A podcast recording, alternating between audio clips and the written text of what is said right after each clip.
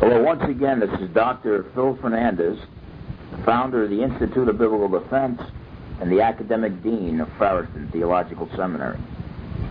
Today's lecture is Old Testament reliability. Old Testament reliability. It's Apologetics Lecture number five. Apologetics Lecture number five, Old Testament reliability. Now, before we get started on Old Testament reliability, let me state what I am not trying to prove right now.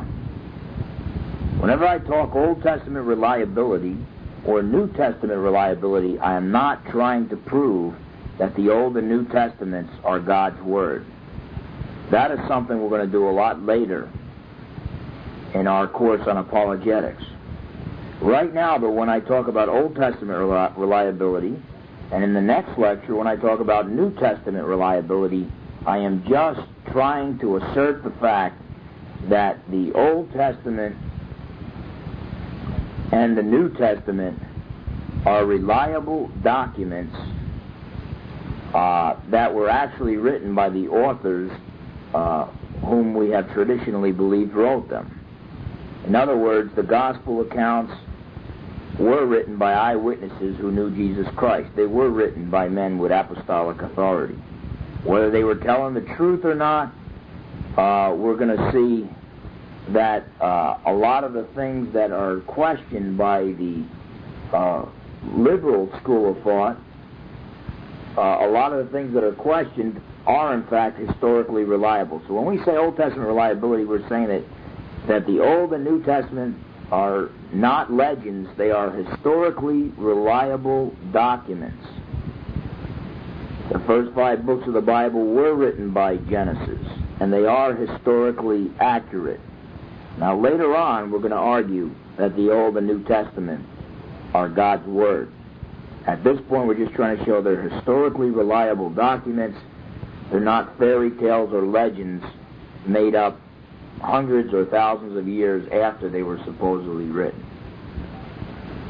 With that, let's get started on Old Testament reliability. And the first thing I'd like to mention, just briefly, is some of the Old Testament manuscripts that we use, uh, that we translate into English to get our present uh, Bibles. Now, the Old Testament was written in Hebrew. The Old Testament was written in Hebrew, and we have two main Hebrew Old Testament manuscripts that we get our text, our present translations from, and that is the Masoretic text. The Masoretic text is the contains the entire Old Testament, and it's the standard Hebrew text today.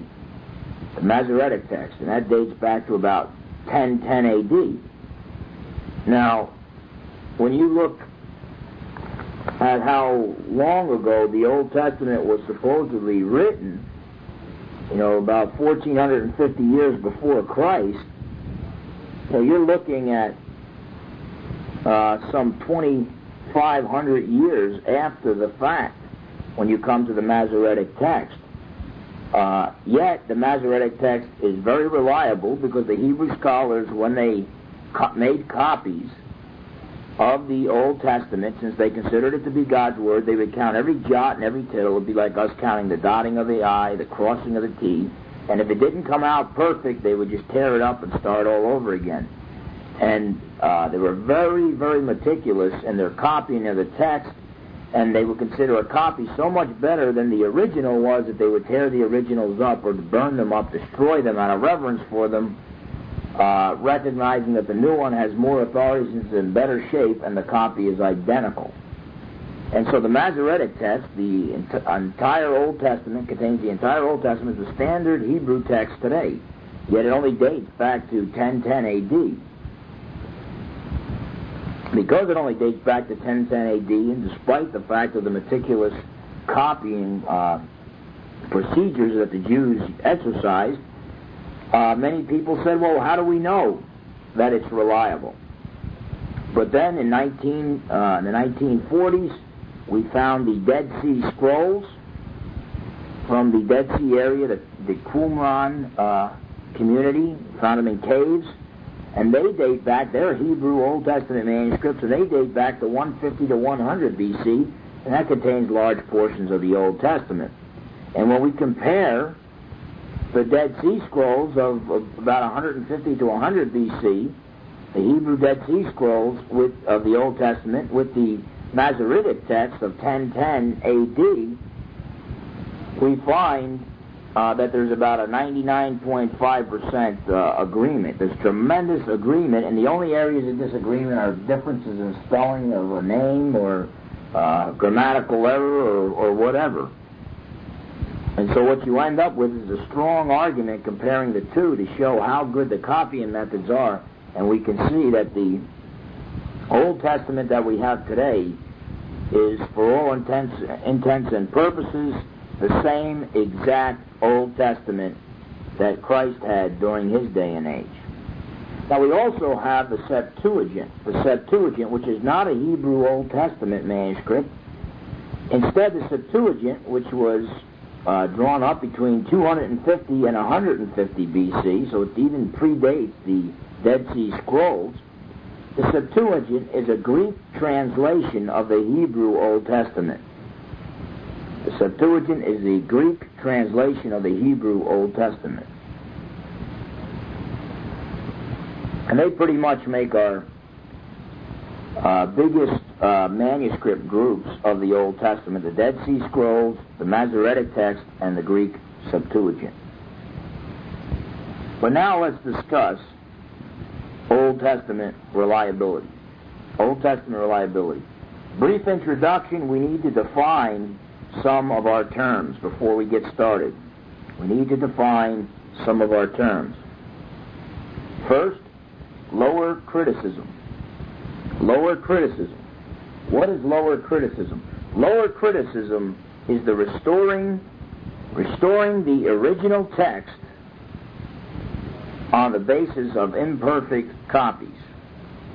Lower criticism is the restoring of the original text on the basis of imperfect copies.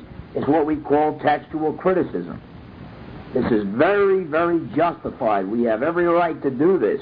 Because certain copies disagree with other copies, we need to do some textual or lower criticism to form the basis of our criticism of the scriptures and to decide which manuscripts actually represent the original and which do not so that we can ascertain what exactly goes into what uh, Greek is or what Hebrew uh, passage are we going to decide on as being more accurate and more reliable when we translate it into the English in our Bible. So lower criticism, the restoring the original text on the basis of imperfect copies, textual criticism, uh, and we need to do this.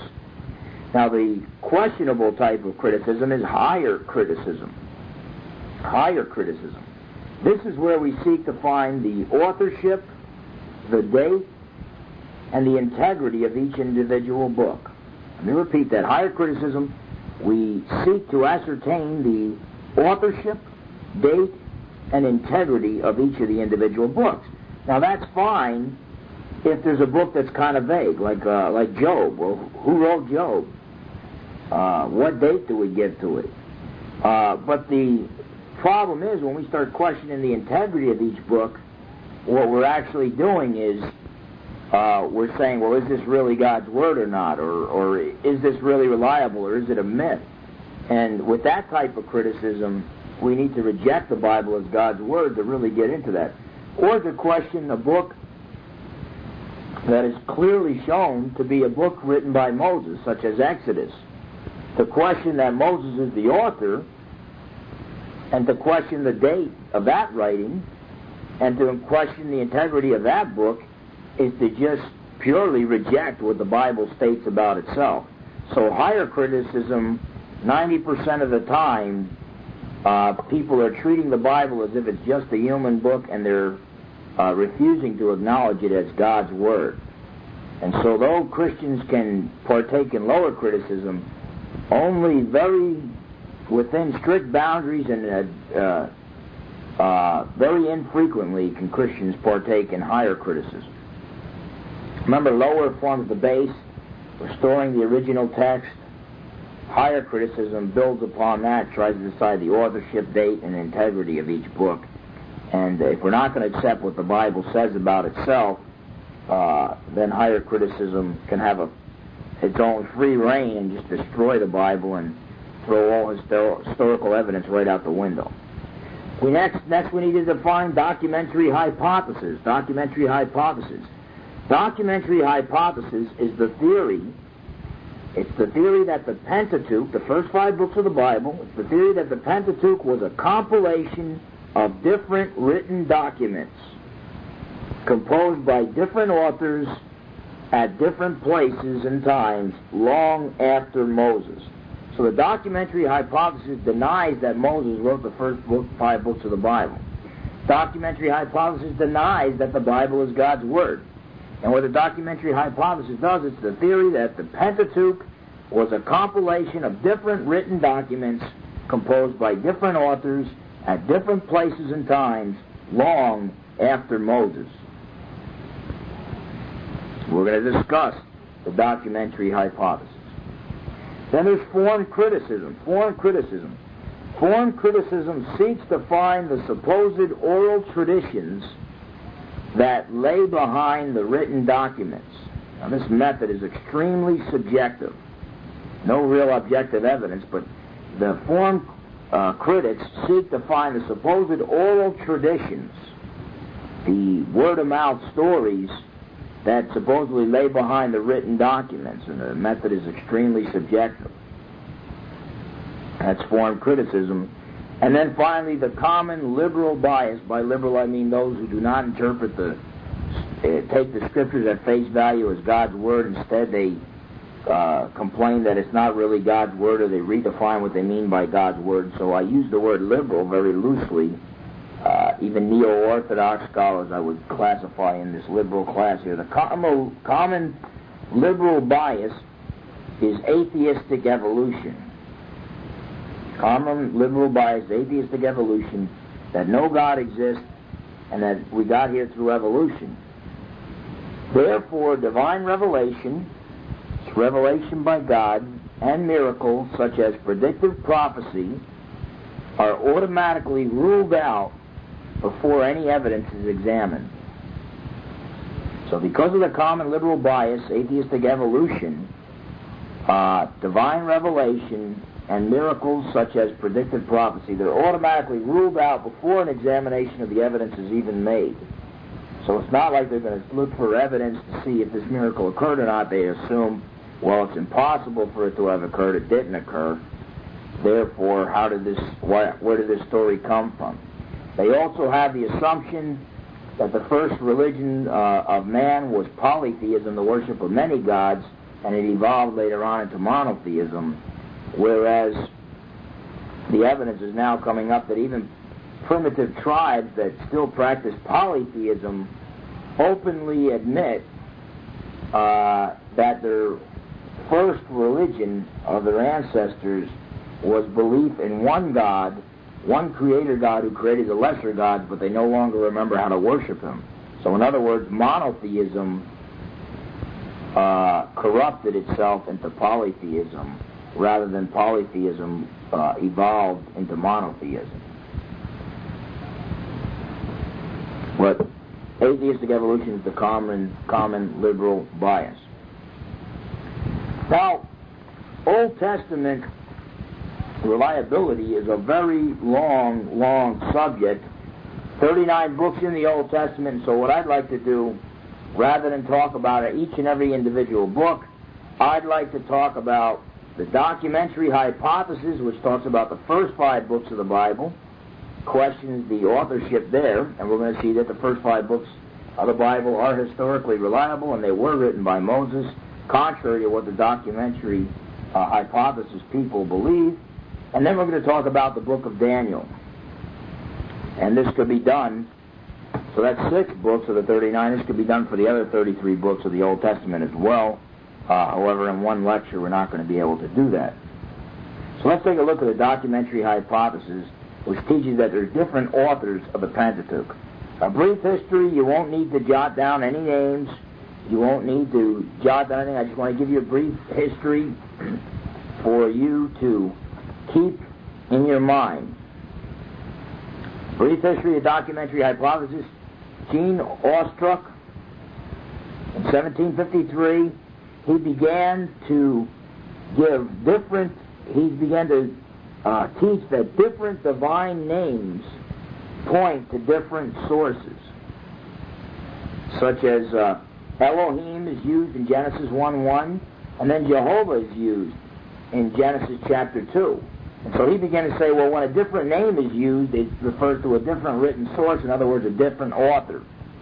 So Jean Astruc uh, apparently believed that the uh, Old Testament people were so dumb that they couldn't use two names, two different names for the same God. Then Wilhelm M.L. de Wette, he began, uh, from that point, he picked it up where that gentleman left off and said that Deuteronomy fifth book of the Bible, was written at the start of Josiah's Reformation. The start of Josiah's Reformation in 621 BC to unify the worship of the Jews. So he's saying it was written uh, about 900 years after after uh, Moses had lived. So he's saying it was written way later just to unify worship of the Jews. And now de Wette said this in 1806. So you see, each guy is hammering another nail into the coffin of uh, of the Christian church. He's just just battering the church. The church is becoming more and more dead with this kind of garbage that they're heaping upon people. Herman uh, Herman Hupfeld in 1853, he began to look at the Elohim. Now you had an Elohim document a Jehovah document, uh, and then the uh, uh, the Deuteronomy uh, uh, document, the uh, 621 BC document, he began to look at the Elohim document, and he divided the Elohim document into E1 and E2. Now, one part of these later became the priestly code, uh, but felt was in 1853. But half of the E document later on became the priestly code. Now, Abraham Kuenen, in 1869, he gave us the, the JEDP order. In other words, the Jehovah document, the Elohim document, the Deuteronomy document, and the priestly code document. That's JEDP the Jehovah document, this is important here. The Jehovah document, the Elohim document, the Deuteronomy document, and the priestly code document. And he said they came in that order. Well, the Jehovah document written first, the Elohim document written next, the Deuteronomy document written next, and the priestly code written next. Now, Kuenen uh, came up with that in 1869. And then Julius Wellhausen, he's the most famous person uh, of the documentary hypothesis theory, Julius Wellhausen, he supported the JEDP order with his evolutionary view of religion, uh, which was animism, which is the, the worship of nature.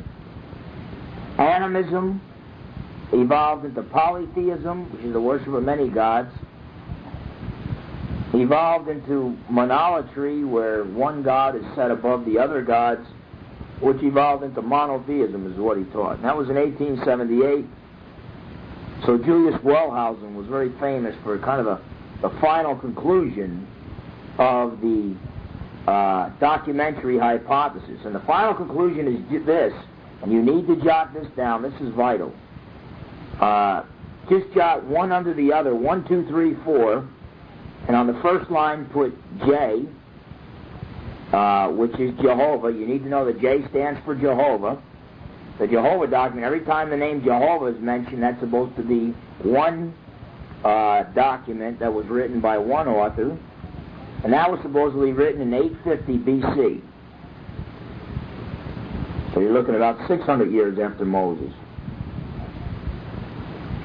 The E document, number two, the E document is Elohim. every time that name of God is used, you have a different author, supposedly. You know, according to these guys, uh, if they had a manuscript of just what I've taught so far, you'd probably have about 12 different speakers. Uh, but E, Elohim, that source was supposedly written in 750 BC. And then under Josiah's reform, you have number three, the Deuteronomy document, was 621 BC.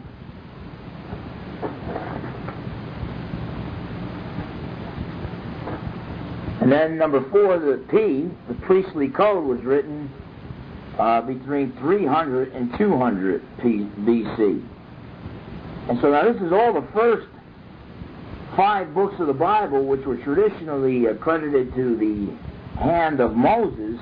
And now all of a sudden these guys are saying that the thing wasn't even com- completed till 200 years before Christ.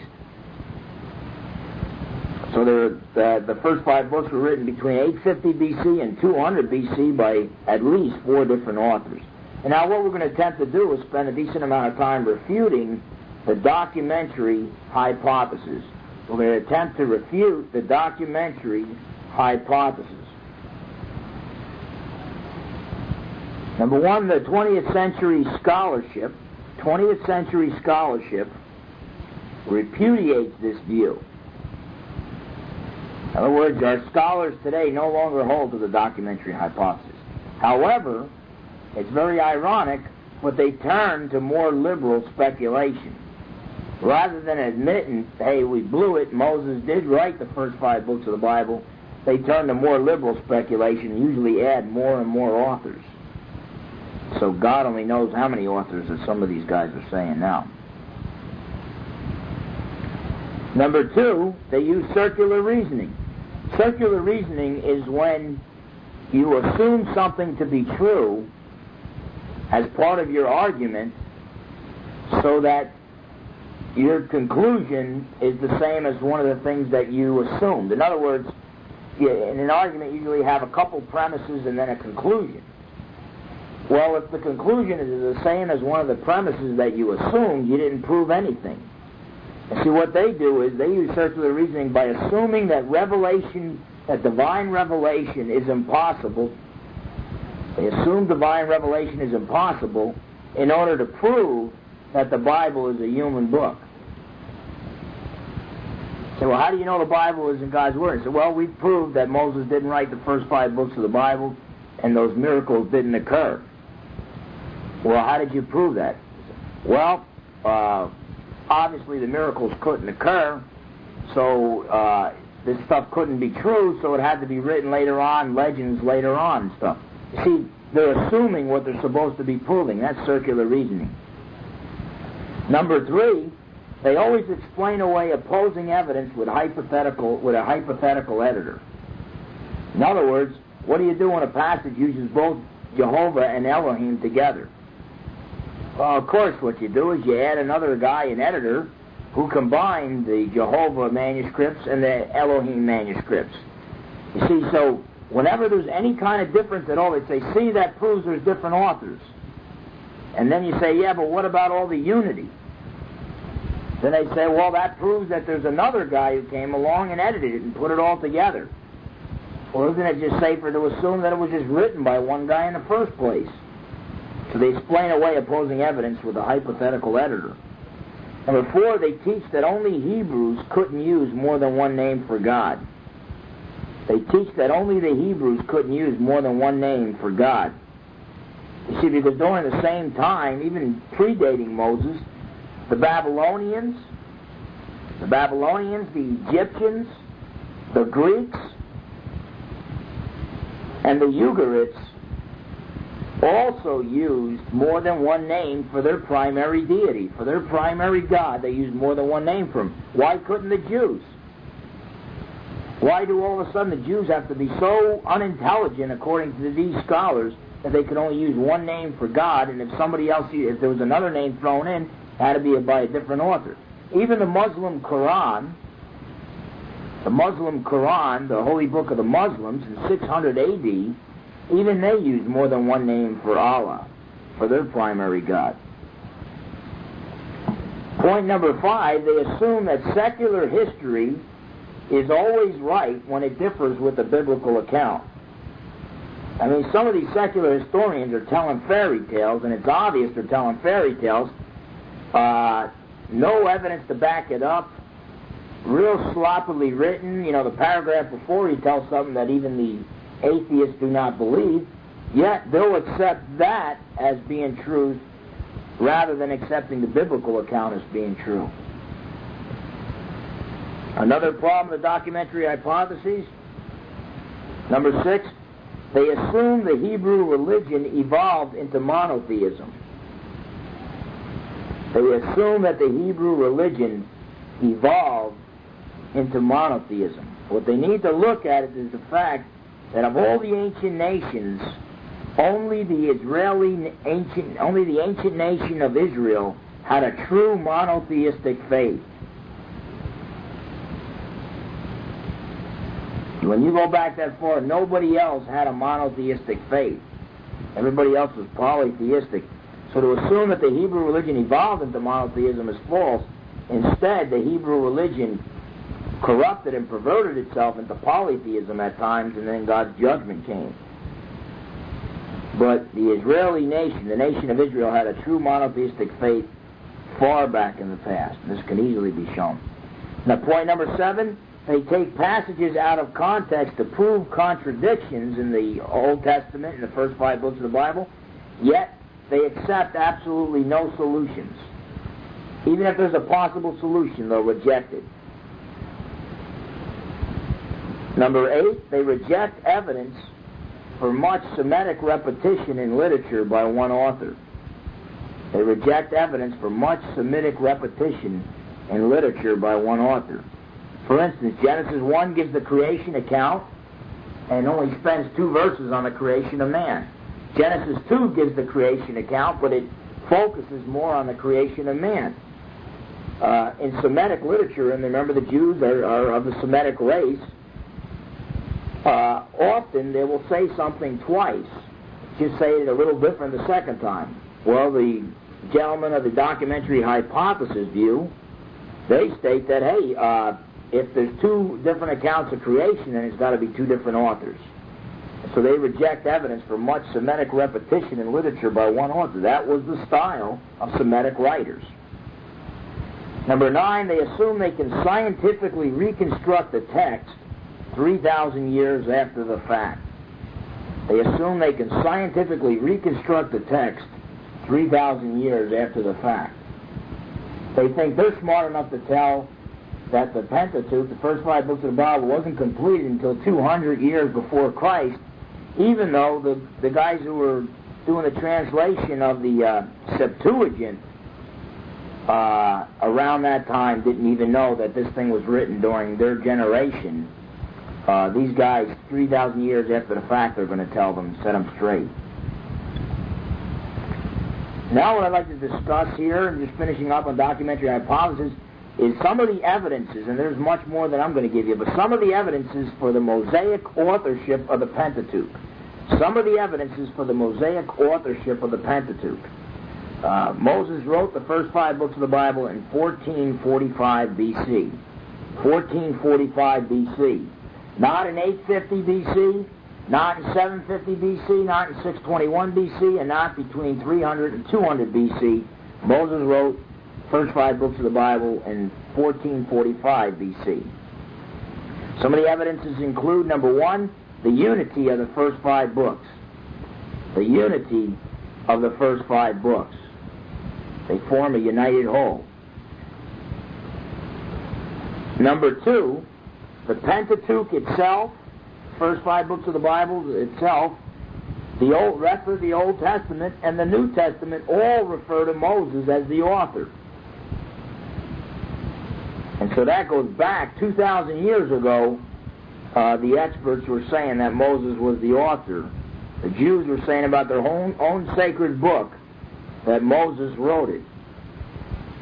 Number three, we have tremendous, uh, many multitudes of eyewitness details in the Pentateuch. Now, how are you going to have eyewitness details of these events if it's written over a thousand years after the fact. Number four, this is important, the author of the first five books of the Bible is acquainted with Egypt. He knows Egypt very well, but he's unfamiliar with the land of Canaan. He's acquainted with Egypt, but he's unfamiliar with the land of Canaan. And we know Moses grew up in Egypt, but he never did go into the promised land. He just saw it from the mountain when he died. Number five, you have a desert, desert atmosphere and a desert point of view. You have a wandering nomadic people on the move. You have that atmosphere and attitude and point of view, which you're not going to get during the dates uh, when the documentary hypothesis people say uh, these things were written. The customs that are included, history has proven over and over again that the customs that are, are in there are second millennium BC customs.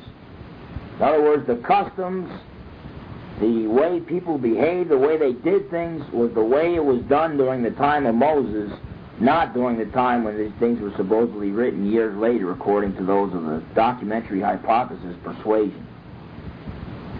The first five books of the Bible, number seven, the first five books of the Bible contain a greater percentage of Egyptian words than the rest of the Old Testament. A greater percentage of Egyptian words than the rest of the Old Testament, which is what you, you would expect from someone like Moses who was trained in Egypt. Also, Moses' qualifications uh, show that he was the author. His education in Egypt, he was uh, well trained in writing, his knowledge of Egypt, his knowledge of Sinai, uh, the wilderness of Sinai. Moses' qualifications would point to him as the author. Point number nine the different divine names are just simply used for different contexts. Different divine names are used for different contexts. Uh, Elohim is usually used when, when it's talking about the God of creation or God's power. But Jehovah is used uh, when Moses is writing about God in terms of his covenant, his agreement with the Jewish people, and his relationship with the Jewish people. It's a special name he gave of, for himself for the Jewish people. So different divine names are used for different contexts. Number 10, uh, the variation in diction and style the variation in diction and style can be explained uh, by several by several reasons. Number one, different types of literature. For instance, you're going to write Moses. Any author, the same author is going to write a little different style when he writes a genealogy. This guy gave birth to this guy, who gave birth to this guy, who gave birth to this guy. That's going to be different than a biography, the life story of a guy like Abraham or Isaac or Jacob. And that's going to be different than the uh, uh, literature giving a whole historical account of some event. So the different styles there and the different vocabulary being used, it could still be the same author. He just get talking about a different type of literature. Also, the author uh, varied the text to prevent monotony. I mean, it gets real monotonous if you're not. A good author is going to vary the text so that it flows, and so that there's some variation, so that it's not the same monotonous thing over and over again. Yet these guys are going to try to say, well, it's got to be more than one author because there's differences there. And then number three, under this variation in diction and style, the parallel accounts were poetic style.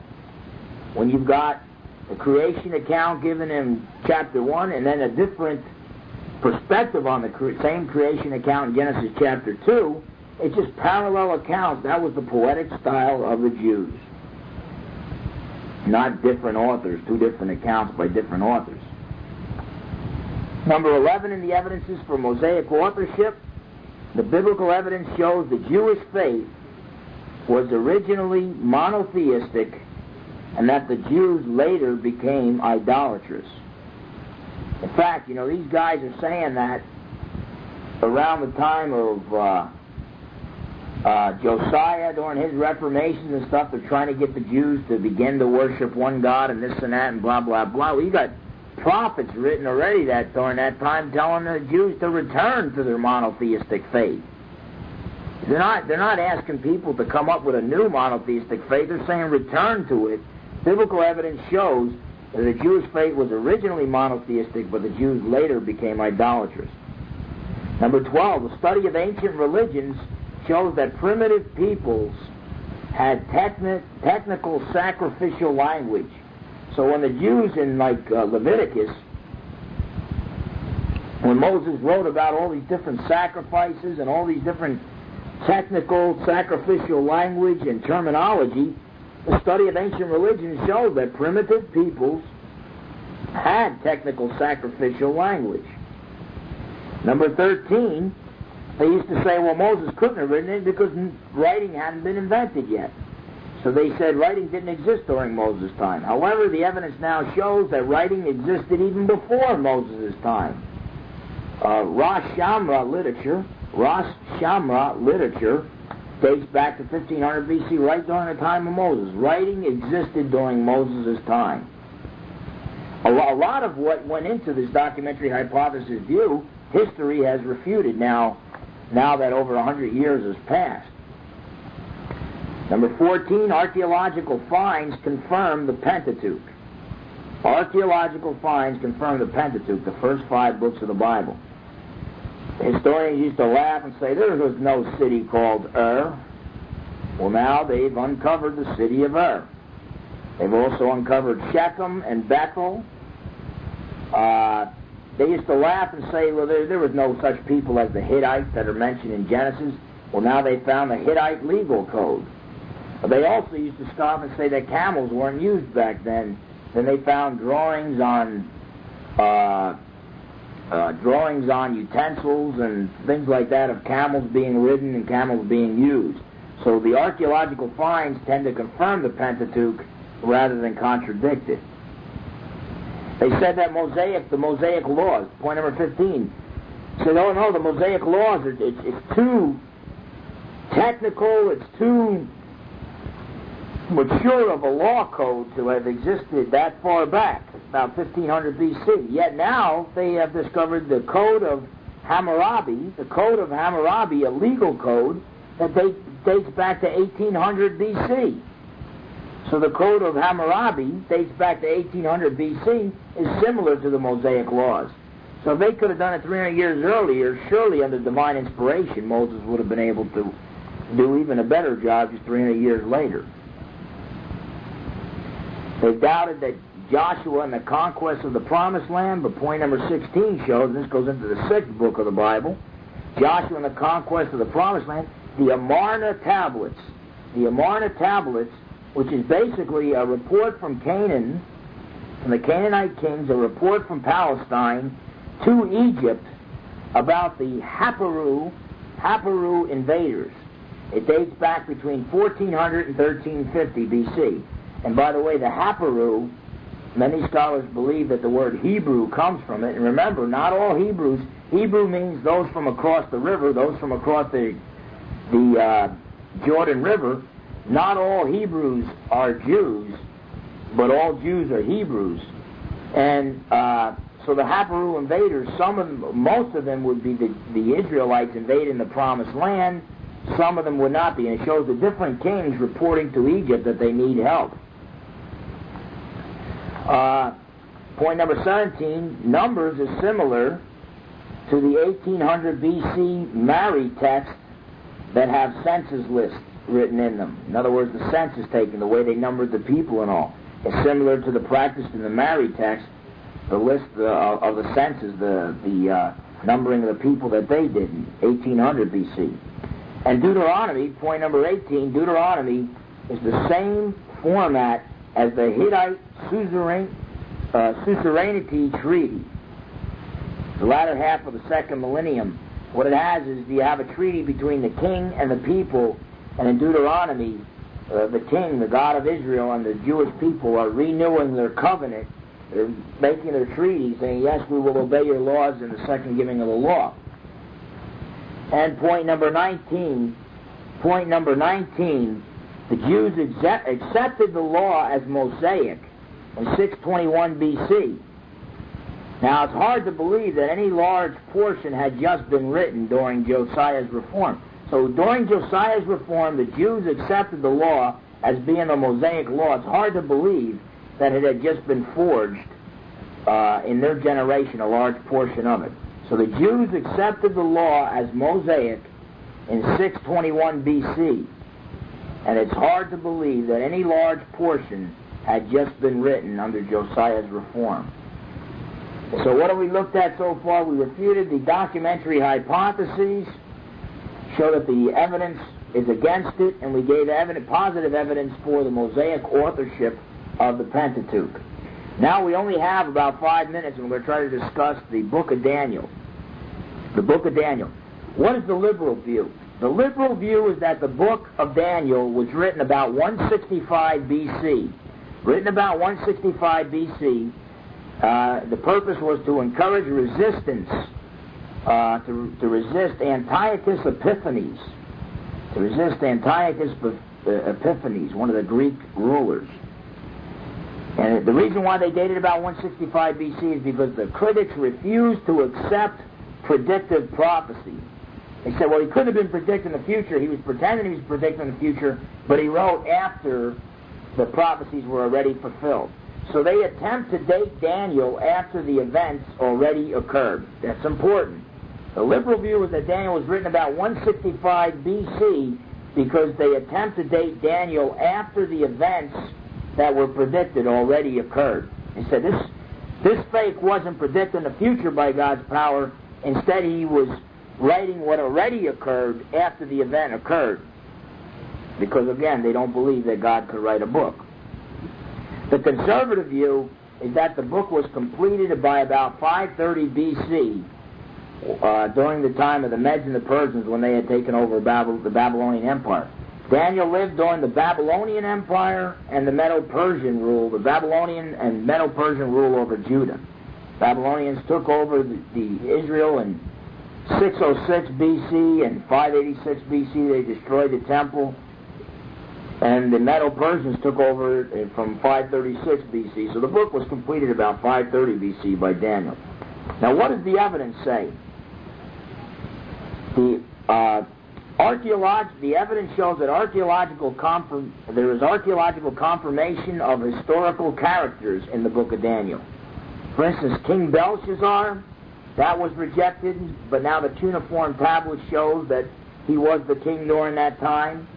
Darius the Mede, uh, we found that Gubaru, Gubaru was in fact Darius the Mede, and Darius is just a title like the word Caesar. It probably came from, uh, uh, Caesar might have come from it, in fact. Uh, three Greek words are found in Daniel, so they say, well, it must have been written under the Greek Empire about 165 BC. But these three Greek words are all words for musical instruments. And remember, Greeks were in Palestine. Uh, the Greeks were in the Palestine area doing trade years before the Greeks ever took over the Roman Empire, and Daniel might have jotted down the instruments there. Daniel uses uh, early Aramaic language, which would have been consistent with his time frame, 530 BC. Daniel's theology does not prove a late date. He, he talks about angels, resurrection, and the kingdom of God, but you've got those things being written about even earlier, like even in the book of Job, which is probably the oldest book in the Bible. Daniel's predictions, this is important, some of them are fulfilled after 165 BC. So even if you agree with the liberals that it was written about 165 BC, they can't go any further, any later than that, because you've got the Septuagint, the Greek translation of the Hebrew Old Testament, uh, but yet some of the predictions have been fulfilled after it, such as the predictions of the four kingdoms. In Daniel chapter 2 and Daniel chapter 7, you have the Babylonian Empire predicted and the Medo-Persian Empire predicted. That happened during Daniel's life. But then you have the Greek Empire predicted, but also the fourth kingdom, the Roman Empire predicted, and that didn't happen to 63 BC. And we know, as a matter of fact, that the latest that Daniel could have been written was 165 BC, so even the liberals would have to admit that uh, the prophecies uh, came true, predictions came true, and therefore there's no reason to push it to 165 BC. Go with the evidence and accept the fact that Daniel was written in 530 BC. Also, the messianic prophecies, the prophecies of the Messiah, especially Daniel chapter 9, verses 24 to 27, that these prophecies show that the Messiah would be cut off, would be executed about 33 AD before the temple is destroyed in 70 AD. So Daniel's predictions, some of the predictions were fulfilled after 165 BC, which means there's no reason to reject it on those accounts. And therefore, the conclusion is the evidence supports the 530 BC date for Daniel. Even the 165 BC date would have to admit major fulfillment of prophecies. And so there's no reason to doubt the 530 BC date, since all the evidence, all the available evidence, points to that as the date. The traditional date is true. What we found for the first five books of the Bible, plus even Joshua, that's six, and then Daniel, number seven, we could also find for the other 32 books of the Bible. I encourage you to study that. And you will find that the Old Testament is as reliable as ancient literature can be. It's a reliable historical document, and we're going to move on in our defense of the faith uh, from here. Thank you, and God bless you.